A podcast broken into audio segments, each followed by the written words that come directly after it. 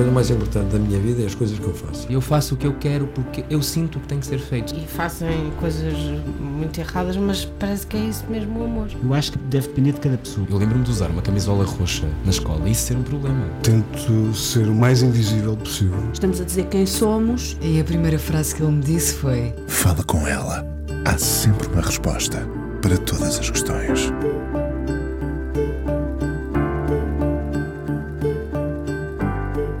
Julieta e Ofélia fazem-lhe companhia no calor alentejano, um quase bicho do mato que se expande na arte que escolheu, o cinema.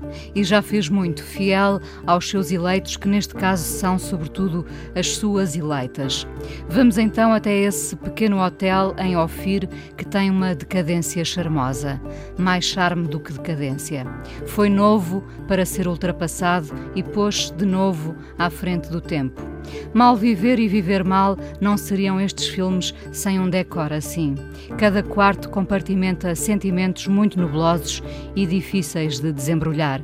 É a família, e na família os compartimentos são tantos que às vezes se tornam labirínticos. É o caso desta família de mulheres, três gerações, sempre com o erro a ganhar à tentativa. Uma mãe que não soube amar uma filha, uma filha que não sabe amar a mãe, e o que virá depois continua a soar a erro, apesar das tentativas. Mal Viver e Viver Mal, o verso e o reverso, onde antes se ouviu, a seguir vê-se. Parece um jogo sem saber que o estamos a jogar.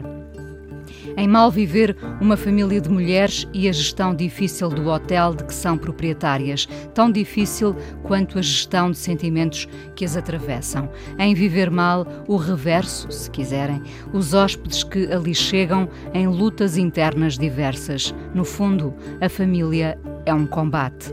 João Canijo volta a trabalhar com Anabela Moreira, Rita Blanco, Cleia Almeida. Chama Beatriz Batarda, Leonor Silveira, Nuno Lopes, Madalena Almeida ou Lia Carvalho. Ainda a gerir os prémios que o filme arrecada, já está a trabalhar no próximo, com a companhia de Julieta e Ofélia, que não lhe fazem perguntas desnecessárias. E já tem telemóvel depois de tantos anos a resistir. O realizador João Canijo hoje no Fala Com Ela, aqui na Antena um. Olá, João. Olá. De volta ao Fala Com Ela. A família bastaria para continuares a fazer cinema, a família como tema e a família que tu escolheste uh, como atores, atrizes? A, a família como tema, acho que já foi. Já foi? Está já fechado? Foi. Está. Uh, eventualmente haveria uma coisa, mas não está muito longe. A família... Ou a companhia? A companhia mantém-se, é a, a razão... A tua companhia. A minha companhia mantém-se e há de ser a razão de eu fazer filmes. Aliás, os projetos começam sempre, como o Shakespeare fazia, a arranjar papéis para aquela gente. Pois, era isso mesmo que eu tinha em mente. Se quando começas a escrever, como é o caso... E o próximo vai ser terrível para elas. Vai ser ainda pior? Vai, vai. Tu gostas, gostas, tens esse lado? Não, vai ser terrível em termos de exigência pessoal. Porque são os ensaios de uma peça de teatro. E, portanto, elas fazem de atrizes. Uma espécie de noite de estreia? Cassavetes? Não. Não, não. não.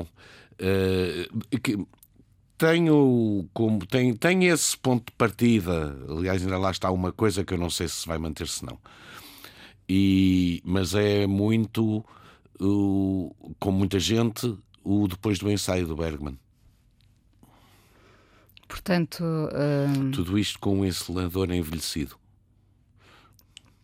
Que não és tu. Que se confronta, que se confronta com a idade. Hum. Uh, portanto, quando... Sou eu, sou. És sempre tu. És sou. Sempre tu. Não, não sou sempre eu, mas neste caso sou. Hum. Mas não sou eu que vou fazer. Quem fará de ti, João? Uh, já toda a gente sabe, menos o próprio, portanto eu não vou dizer. Pronto, mas o, o resto da companhia sabe. Eu só digo ao próprio quando tiver a certeza que tenho financiamento. O resto da companhia está fartinha de saber. E pelos vistos guardam bem o segredo. Sim. Uh, esta família que gera uh, o hotel uh, e gera mal as emoções uh, e que aparentemente vive mais do erro do que da tentativa, uh, representa a família... A família portuguesa ou a família no, no geral? As famílias são assim? Na minha opinião, as famílias são todas disfuncionais. Há aquela frase que eu ando à procura de me lembrar há muito tempo, que tu sabes de certeza. Um escritor qualquer, que eu não me lembro também o nome, que disse aquela história das famílias felizes e das famílias infelizes. Como é que é? Não sei. Não, que não... as famílias infelizes são especiais e que as... eu não sei, já não sei. É uma frase que eu li aqui há uns tempos e varreu-se-me. Isto agora já se me varre tudo. Mas, mas é mas, essa é a ideia de... As famílias, as famílias acho que são todas disfuncionais. Acho que as relações familiares podem, por causa da promiscuidade, serem muito violentas. Mas esta é uma, uma cópia de famílias que eu conheço e de mães que eu conheço. As do, as do Viver Mal não, mas as do Mal Viver são de mães que eu conheço e,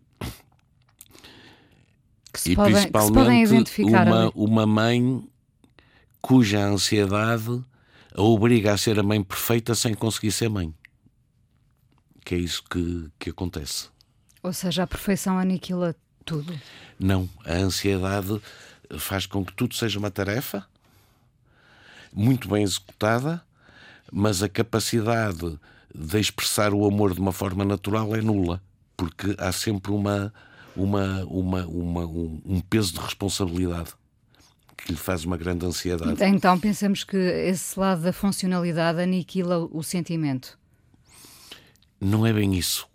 É o, a dificuldade, do, a ansiedade que dificulta o sentimento faz com que a funcionalidade seja perfeita. Como aquelas pessoas que são caóticas e têm de organizar tudo à volta para poderem sentir-se minimamente seguras. Uma família, e tu estás a dizer-me que, que te baseaste em algumas famílias mães que, que, que conheces, é possível que essas pessoas se identifiquem, uh, uh, ou seja, quem, quem vive no desamor consegue ver que vive no desamor? Não sei, se for bastante inteligente consegue. Uh, não sei, não sei. Sei que, sei que quem vive no desamor vive muito angustiado e a ansiedade que já tinha à partida fica ainda maior. Uh, nós, portugueses, somos ainda fracos uh, a expressar emoções, uh, sentimentos. Foi isso que eu vi no filme. Uh, é, é isso que tu vês em geral? Eu não sei se, é, se isso é assim, se a realidade é essa, porque eu reaproximei-me muito do Bergman nos últimos anos e, e as personagens dele também não expressam grandes sentimentos. Não, nenhum, não é? São apenas mais polidas, digamos, não é? Mais contidas. Sim, mais contidas. Eu não sei se são os portugueses que não são capazes de expressar sentimentos. Sei que estas famílias são, dificilmente expressam os sentimentos. Embora uh, o modelo de mãe que serviu à piedade uh, expressava muito os sentimentos, só que era, o senti- a expressão era, tinha uma carga de ansiedade tal que aquilo soava a falso. Sim, e, e, bom, e no fim eh, roça mesmo o humor, não é? Tu tens ali muitos momentos de, de humor no meio daquele caos amoroso. Uh, Estás a rir-te agora, deu-te, deu-te especial prazer brincar com isso. Brincar com, com, até com assuntos tão sérios no, como no, a morte. No, no Mal Viver não foi, não foi tão propositado. As situações, as situações é que têm a ver com o Schopenhauer. Tem a ver a vida das pessoas vistas por dentro, vista por dentro é sempre uma tragédia e vistas de fora é sempre uma comédia. É nesse sentido. No, no Viver Mal, sim, mas isso a responsabilidade também é do Strindberg, mas aí sim já dá para rir. Sim. Quanto, quanto de improvisação há no Mal Viver? Não, nem nenhum deles há improvisação. Não há de todo improvisação? A improvisação foi feita antes. A improvisação é um meio, não é um fim. A improvisação foi feita para escrever a última versão dos diálogos do argumento. A partir do momento em que isso, ou seja, elas improvisam, aquilo é gravado e eu depois manipulo e, e escolho aquilo que me interessa. Ou seja, todas as frases foram ditas por elas. Depois são montadas, são editadas por mim, mas foram ditas por elas. E mas depois na rodagem não. Evidentemente que o argumento não é uma coisa fechada nem rígida, elas podem dizer as mesmas coisas de outra maneira, não são obrigadas a dizer o, o que está lá escrito, mas não há improvisação. Mas, mas no início soltas as feras, digamos. No início, mas soltas as feras durante muito, muito tempo. E quanto tempo, durante quanto tempo ficaram ali? No, no, não sei se ficaram mesmo no hotel. Ah, isso foi já na fase final. Antes tivemos dois anos juntos a ensaiar, não, não permanentes, não são dois anos, são dois anos intervalados. Mas depois no hotel, no hotel não foi muito tempo, um mês e meio. Para fazer os dois filmes? Não. Um mês e meio antes de começar a filmar. Ah. Para fazer os dois filmes foram três meses. Portanto, muito tempo. A família de, de atores vai-se alargando, tu és muito fiel às tuas atrizes, uh, mas há sempre quem vá ficando, não é? Há sempre quem vá sendo descoberto. Há vinte anos foi a Cleia e agora foi a Madalena. O, o que é que faz com que eles fiquem, elas fiquem? O que é que tu vês num ato? Elas corresponderem às expectativas e à criação de laços afetivos. Eu costumo dizer que a Cleia é a minha filha mais velha. Quando a Cleia começou a trabalhar comigo tinha dezoito anos. Está praticamente igual. igual Está na... praticamente igual. É verdade. É verdade. É. Um... Menos rechonchuda. um... O hotel também faz o filme, concordas? Com certeza, o hotel é um personagem do filme.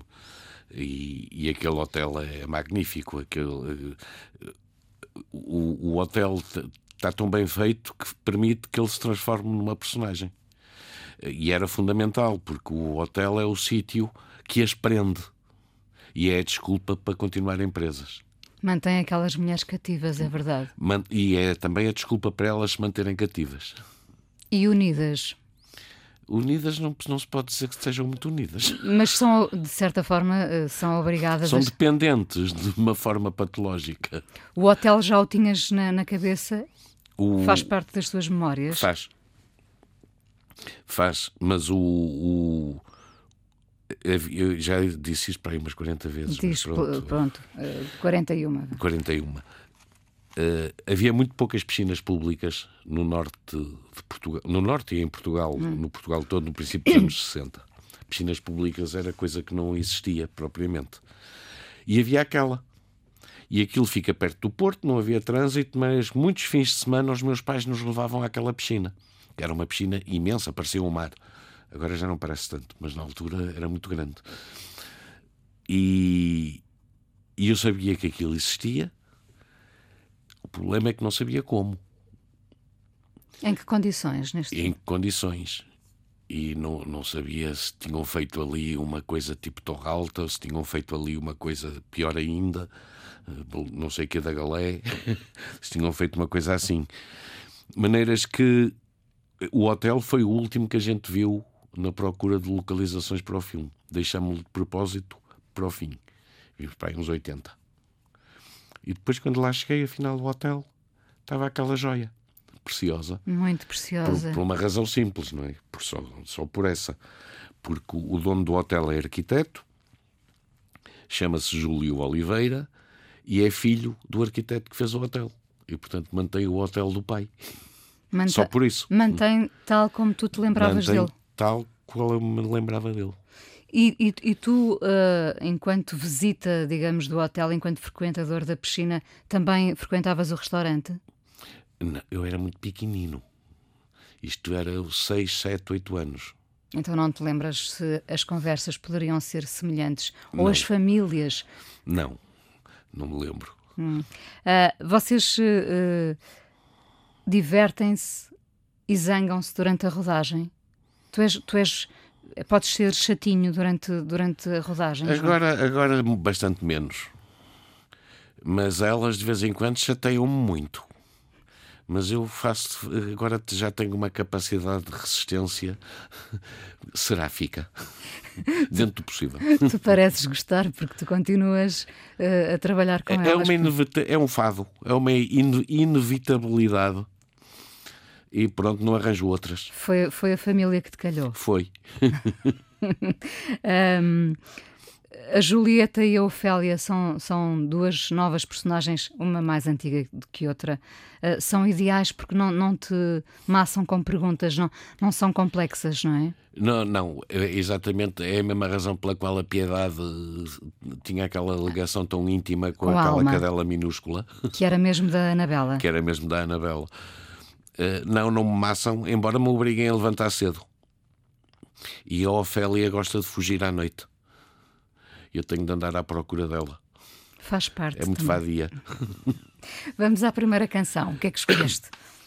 O Estranha Forma de Vida, da Amália. Que, com que fecha o filme. Com que fecha o filme. Vamos a isso. Vamos ouvir então.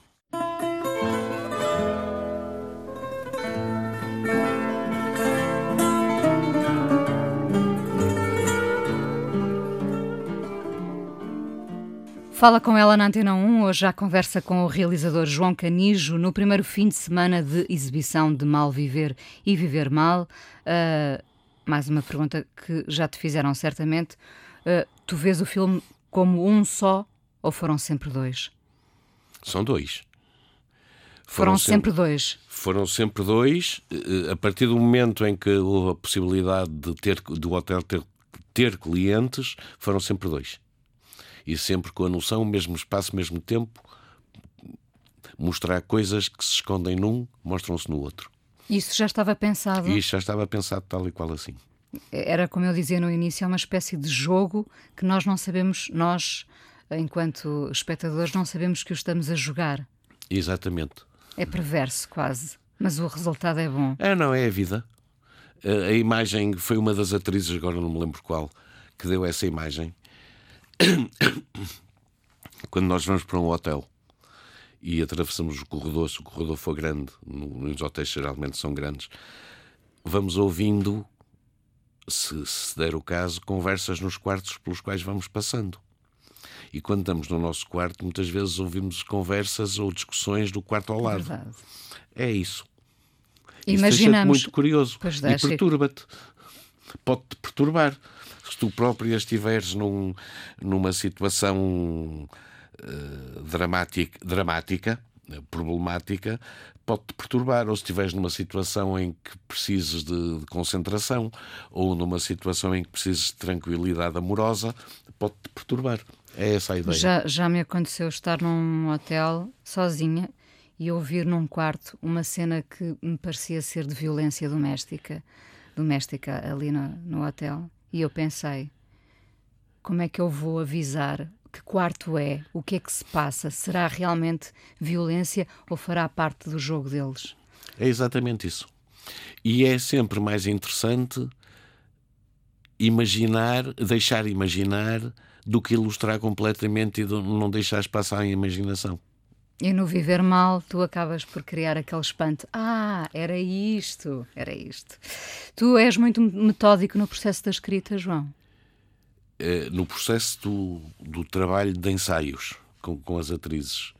No processo da escrita sou muito metódico depois na escrita do filme, na escrita cinematográfica do filme. No, no, no argumento, naquilo a que se chama o argumento, não preciso ser assim tão metódico porque é tudo roubado nos ensaios. Há a história do do prefácio da Menina Júlia, escrito pelo próprio Augusto Strindberg, Strindberg sim.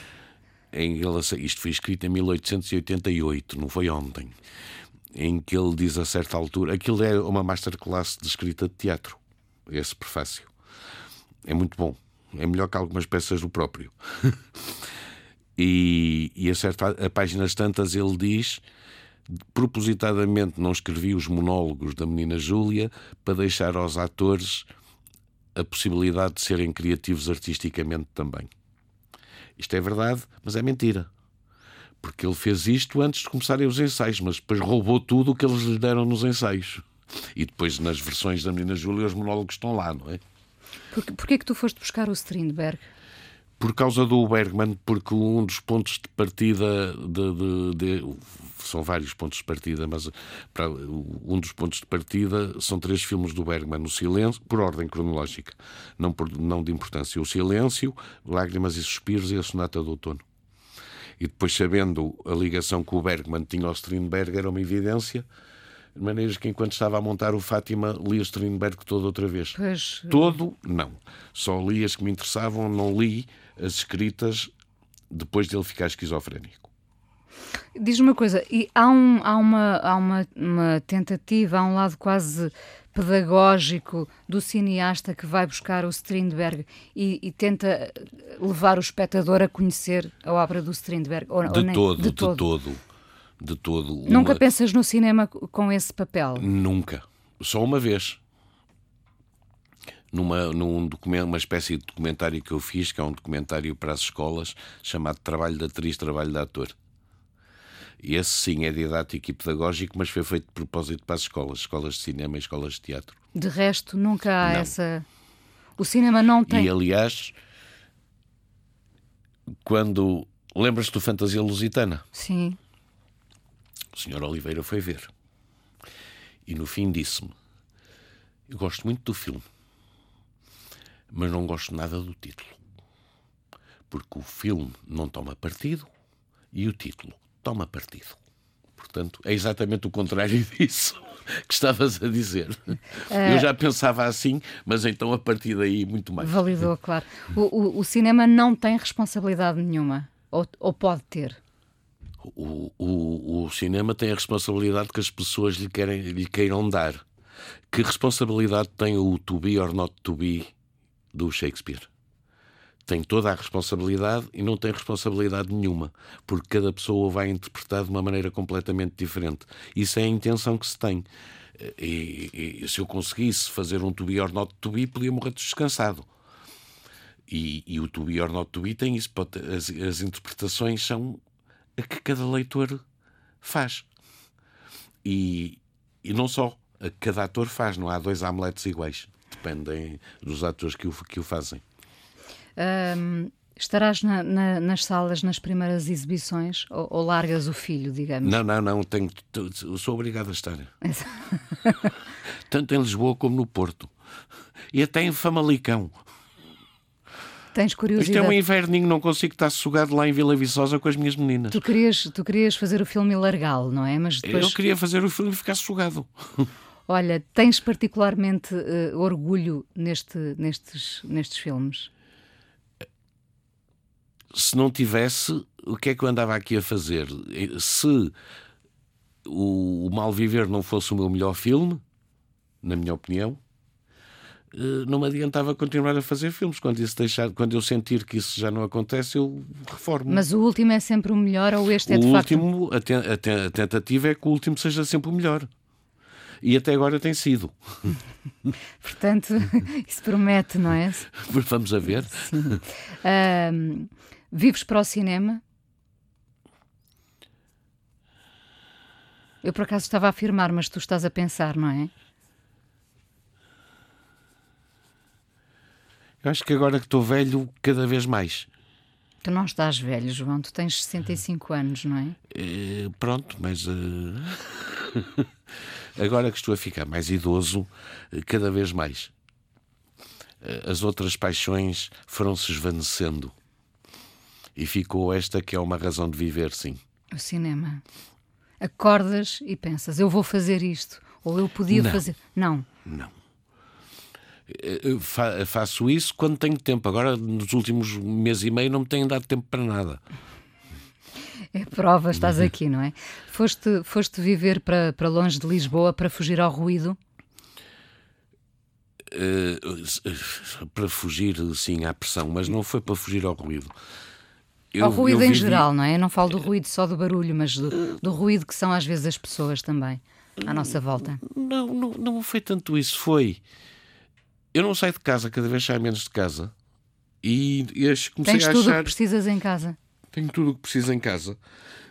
Trabalho em casa. E comecei a achar que não fazia sentido nenhum viver fechado num apartamento na Quinta da Luz, em Carnido. Ali estou em casa, mas dou um passo e tenho a... e estou, e estou, e estou no campo. E elas andam à vontade, elas e eu também estou à vontade. Eu, eu, Ofélia, o espaço sim. é outro, a casa não é muito grande, mas o espaço, é, o espaço exterior é outro, é outra coisa. Não... Respira-se. Respira-se. Isso aconteceu durante a pandemia, curiosamente, ou não? essa não, mudança? Não, foi para lá depois da, da pandemia. Já... O que aconteceu durante a pandemia foram as filmagens, o que foi muito bom. Não deu tempo para pensar em não, coisas... Ficou, ficou tudo fechado no hotel. Ficou tudo confinado no hotel mesmo, literalmente. E não havia possibilidade não, de Não, não, não se podia. Escape, não. Sei que gostaste muito de trabalhar com a Leonor Teles. Ah, gostei, sim, senhor. Que fez a direção de fotografia e o trabalho dela é, de facto, notável. Como é, como é que se dá esse encontro com ela? Foi a... a eu já a conheci, já a conhecia, sabia quem era. Tinhas visto a balada do Batráquio? Tinha, e o outro. Uh, e, e alguém me disse que ela se interessava tanto por ser realizadora como por ser diretora de fotografia. E depois eu sabia a idade dela. E, portanto, disse, olha, nem é tarde nem é cedo. E tivemos um almocinho fino. O que é que se entende por um almoço fino? Num restaurante fine dining, mas foi almoço. E, primeiro, percebi que ela gostava de comer e de beber, condição fundamental. E depois, a primeira coisa que ela me disse foi: não contes comigo para ser uma mera executante daquilo que tu queres. Ela disse exatamente... Ainda disse mais bruta. Eu era que me lembro da frase exatamente. Ao que eu respondi, é exatamente isso que eu quero. E pronto, e a partir daí, depois fomos descobrindo muitas, muitas, muitas, muitas coisas em comum, apesar dela ter a idade do meu filho. É muito... Mas é de, no, durante a rodagem e de, na nossa relação, só de vez em quando é que se sente a diferença de idade. De resto, são, foi, foi uma descoberta de uma alma gêmea. Que as referências são as mesmas, cinematográficas, é tudo igual. Então vou-te dizer uma coisa que não sei se vais gostar ou não, mas lembrei-me, a Leonor veio ao Fala Com Ela uh, já há muitos anos, e lembro-me, lembrei-me depois de ver uh, os teus filmes, uh, lembrei-me que ela tinha falado do Wong Kar-wai. Mas esse não é o nosso mestre. Pronto, mas ela tinha falado como alguém que ela elegia. E em determinadas cenas do filme, e há muita gente que estará a ouvir a conversa que ainda não viu o filme, mas uh, isto, bom, é uma maneira, uh, acho eu, apelativa também de o chamar, para o, mesmo que eles fiquem desiludidos. Há, encontro muitas vezes naqueles corredores uh, momentos... Uh, em termos fotográficos, uh, muito Wong Kar-wai. Estou Estás errado? Quase a acertar, mas um bocadinho ao lado. Então. Porque há um senhor mais velho que o Wong Kar-wai e que para nós os dois mais importante que o Wong Kar-wai, que é um senhor chamado Hou Hsiao-hsien. É o senhor que fez o Milênio Mambo.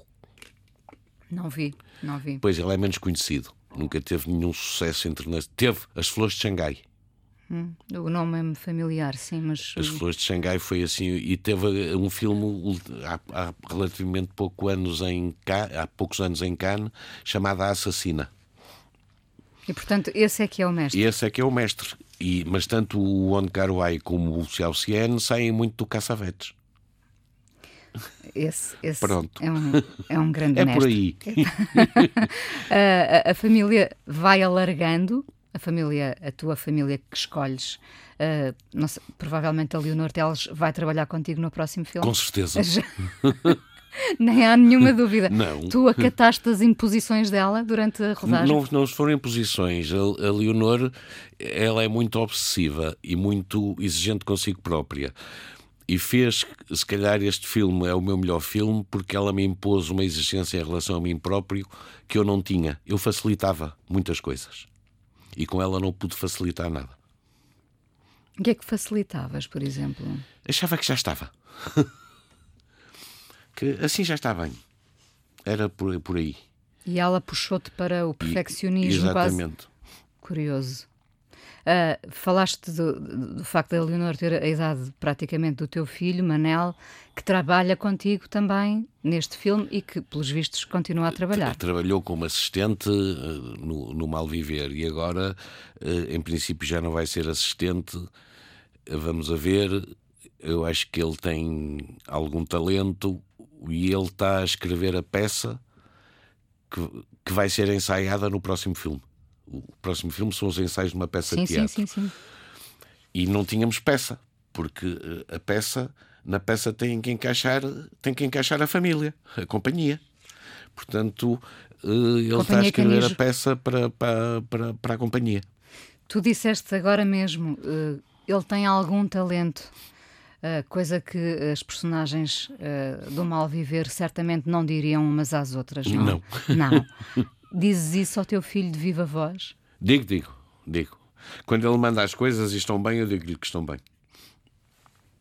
Mas também me chateio muito com ele, porque ele é muito indisciplinado e é da, da geração do, dos pro, pro, pro, procrast... Como é que é? Procrastinar, sim. Dos que procrastinam, sim.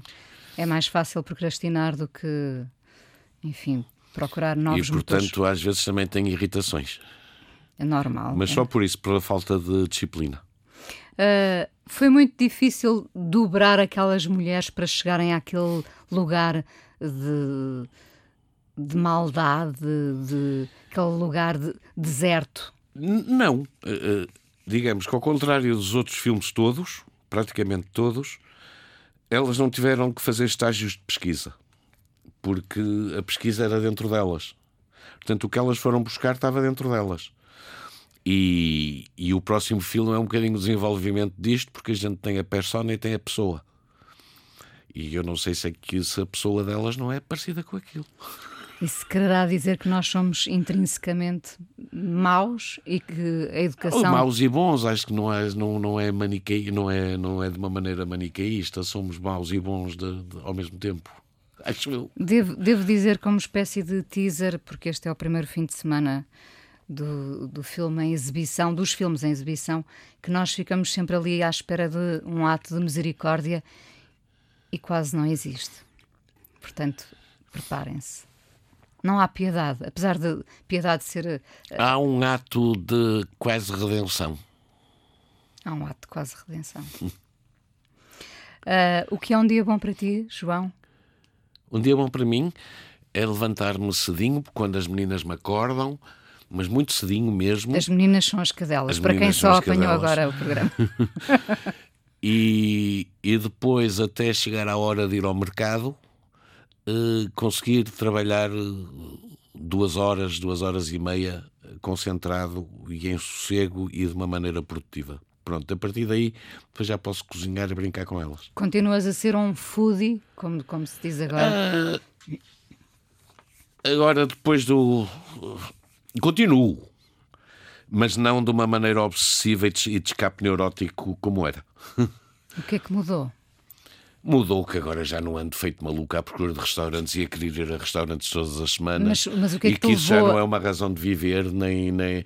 O que... uh, se calhar ter ido para Vila Viçosa, se calhar uh, ter conseguido fazer o meu melhor filme, e isso fez com que... E a idade... E fizeram com que outras... há outras prioridades. Comer e beber é muito bom, mas não é uma razão de ser. Qual é a maior? É tentar fazer um trabalho sério e, e em evolução. E tentar evitar copiar-me a mim mesmo, que essa é o maior... É a maior armadilha em que se pode cair. Repetir a fórmula. Repetir a, arranjar uma fórmula de sucesso e repeti-la. João, que canção vamos ouvir agora? Ora bem, a canção chama-se Coração Louco. É cantada pelo Diego El Cigala. Acho que a canção é do Agostinho Lara, mas não tenho a certeza absoluta. Pronto, mas nós vamos ouvir. Mas está no disco do, do Diego El Cigala que, a cantar boleiros. Vamos ouvir. Muito obrigada por teres vindo ao Fala Com Ela aqui na Antena um, porque ainda conversamos mais um bocadinho para o podcast. Obrigado.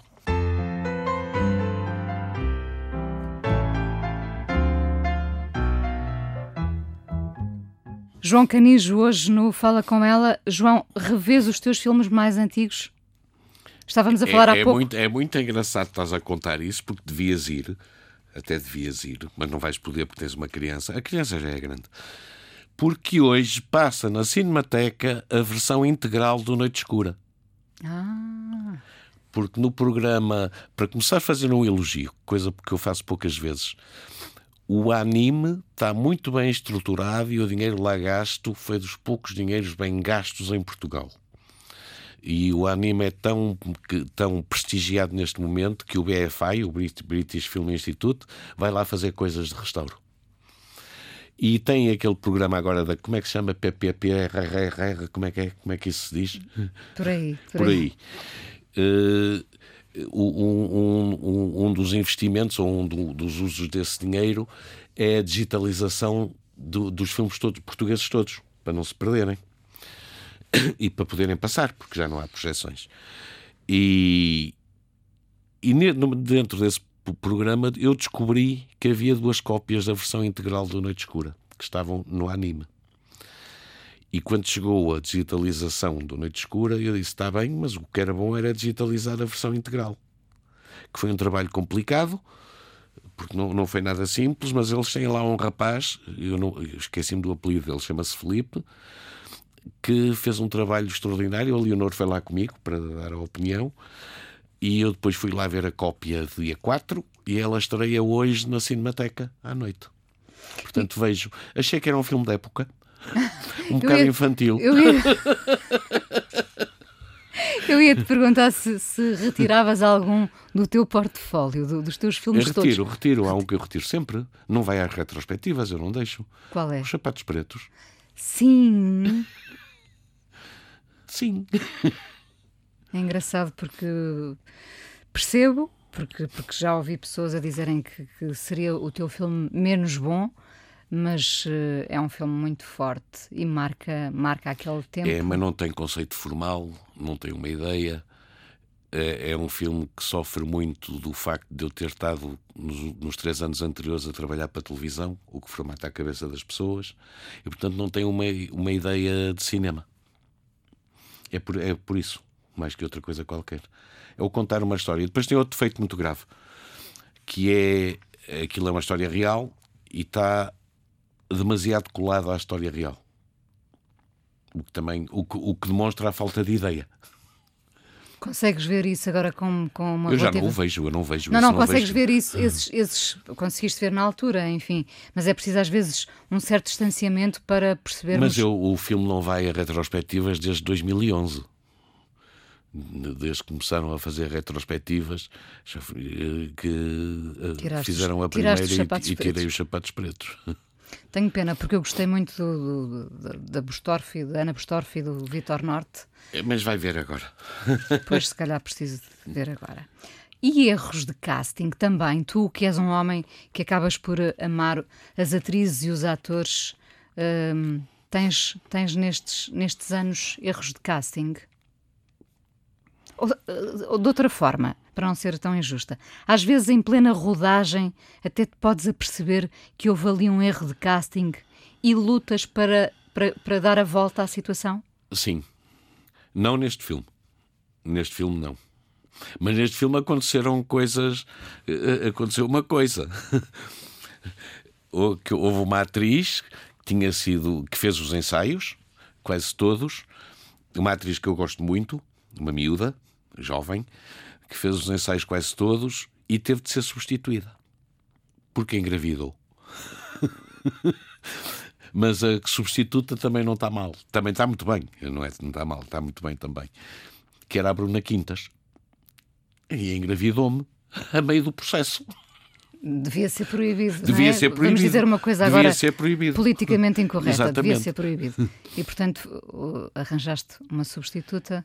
À altura, à altura, à altura, sim, à altura. Completamente diferente, mas à altura. O que faz de um ator ou de uma atriz bons? Tu tens, ah, um, não, tu tens não, na não tua é companhia pessoas excepcionais, não é? Não, não é difícil de responder. O que faz de uma atriz ou de um ator bons é conseguirem o que dizia a atriz romena daquele filme, quatro meses, três semanas, aquele filme romeno sobre o aborto. Ela dizia uma frase que eu fixei, que dizia: representar é ser mais verdadeiro do que na vida. Portanto, o que faz um ator bom é isto, é serem verdadeiros em relação a si próprios e sinceros em relação a si próprios. É a única coisa. Ou seja, terem capacidade de entrega e de exposição. Foi uma sorte ter sido cineasta? Não foi, não foi, acho que não foi uma sorte. Eu decidi que, era, que queria ser cineasta, tinha doze anos. Trabalhaste para isso? Uh, ou tive sorte. Trabalhei para isso e tive sorte. Mas a decisão é muito, muito, muito... Clara, muito aos clara, doze é muito... anos, depois de ter visto um filme em especial? Não. O meu pai era muito cinéfilo. Aliás, foi fundador do Cineclube do Porto também. E, portanto, o cinema fazia parte das nossas vidas e eu ia ver muitos filmes que não eram, teoricamente, para a minha idade. Eu vi o Persona, tinha catorze anos. Claro que não percebi nada, não é? Ainda hoje mas, há pessoas mas, que não percebem. Mas foi, como Bergman, dizem os espanhóis, os espanhóis, impactante. Me quedei impactado. E estás, estás sempre a voltar ao Bergman, já viste? É. Não, tive uns tempos, os tempos de formação do estilo. O estilo é uma coisa muito importante em qualquer arte. Nos tempos de formação do estilo, não estive assim tão próximo do Bergman. Era mesmo mais o, o senhor Cassavetes e, e esses dois senhores chineses, o, principalmente o Hou Hsiao-hsien. E o, e o Cassavetes todo, claro, evidentemente. E depois disso, de, de, de achar que já tenho, já quase consigo ter um estilo, uh, a partir daí o, o, a procura do estilo deixou de ser tão importante e, e, e voltei a aproximar-me do Bergman, porque o estilo não tem nada a ver, só tem a ver a maneira de tratamento dos conteúdos. Dos conteúdos não gosto nada da expressão. Dos temas, vá, dos assuntos. Abandonando o estilo, o que é que fica? A naturalidade? A verdade? A verdade. O estilo não fica nada. O, o, qualquer arte sem estilo não é nada. Não, não na, na questão de tu procurares muito, quando acabas de dizer, quando eu abandonei o estilo, essa, essa busca... Por... A procura do estilo. A que, procura que, do que, estilo. Que nunca acaba, porque está sempre a mudar, mas... Uh, fica, sim... Tentar chegar às coisas que, que verdadeiramente me interessam e profundamente me interessam. A verdade, a minha. Não há uma verdade, não é? Sim, chegar à minha verdade, sim. João, obrigada por teres vindo ao Fala Com Ela e parabéns pelo Mal Viver e Viver Mal. Obrigado. A coisa mais importante da minha vida é as coisas que eu faço. Eu faço o que eu quero porque eu sinto que tem que ser feito. E fazem coisas muito erradas, mas parece que é isso mesmo o amor. Eu acho que deve depender de cada pessoa. Eu lembro-me de usar uma camisola roxa na escola e isso ser um problema. Tento ser o mais invisível possível. Estamos a dizer quem somos. E a primeira frase que ele me disse foi: Fala com ela. Há sempre uma resposta para todas as questões.